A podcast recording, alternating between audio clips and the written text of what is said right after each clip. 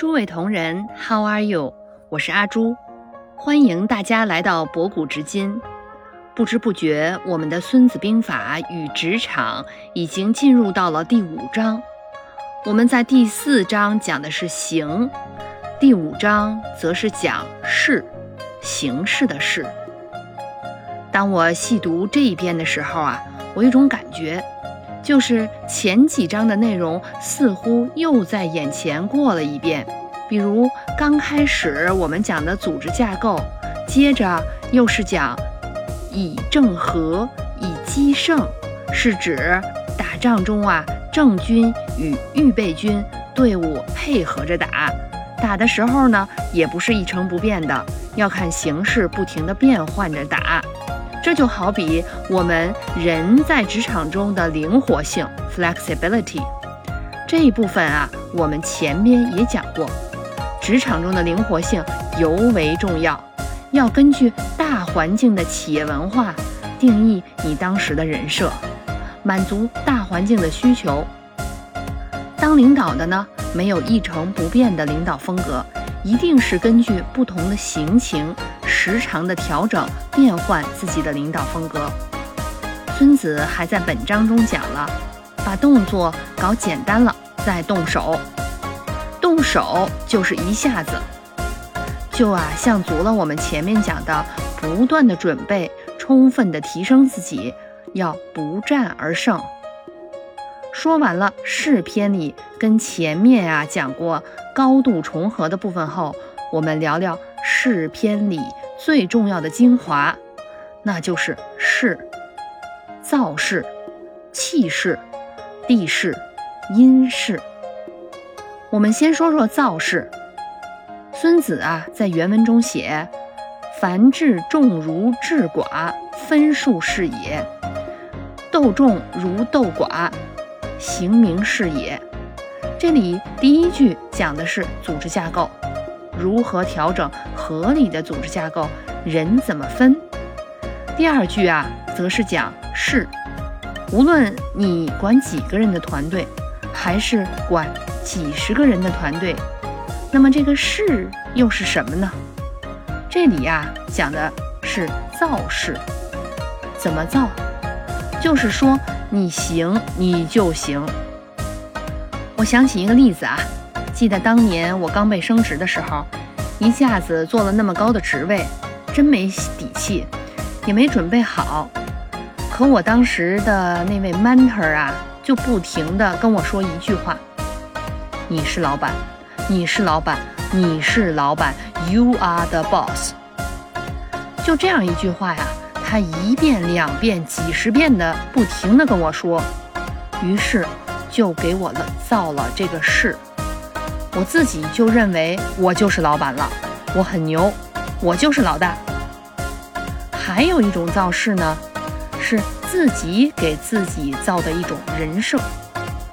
举个例子啊，有个女干部，她对外宣传啊，永远是某个高层领导对她评价有加，而且呀，这位高层呢非常欣赏、赞赏她的工作能力及表现。嗯，这位高层领导怎么评价他呢？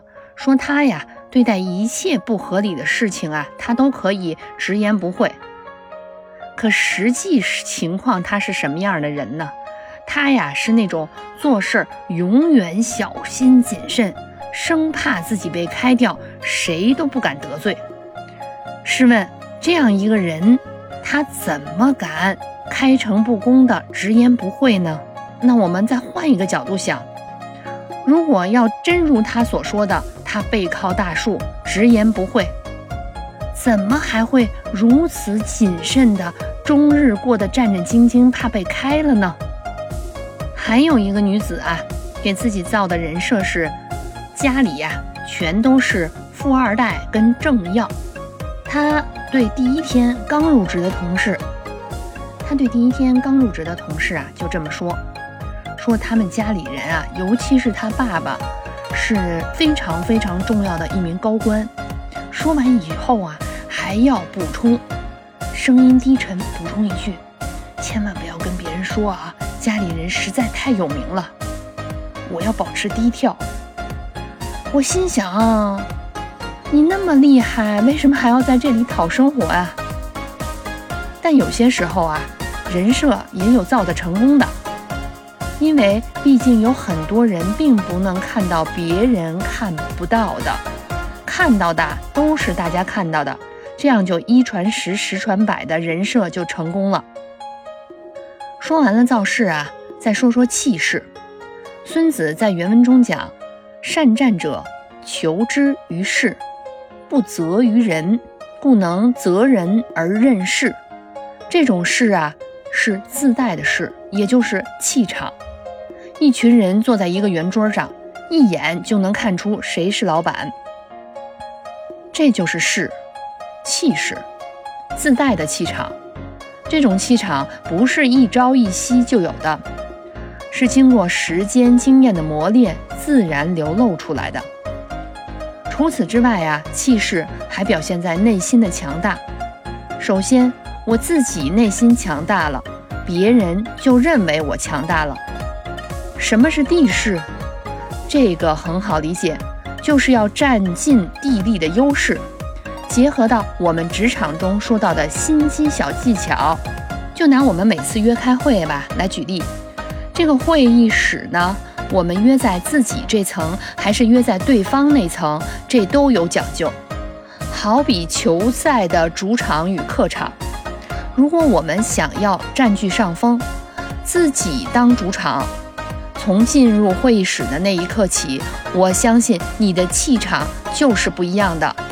而如果我们有求于别人，是不是应该放低姿态？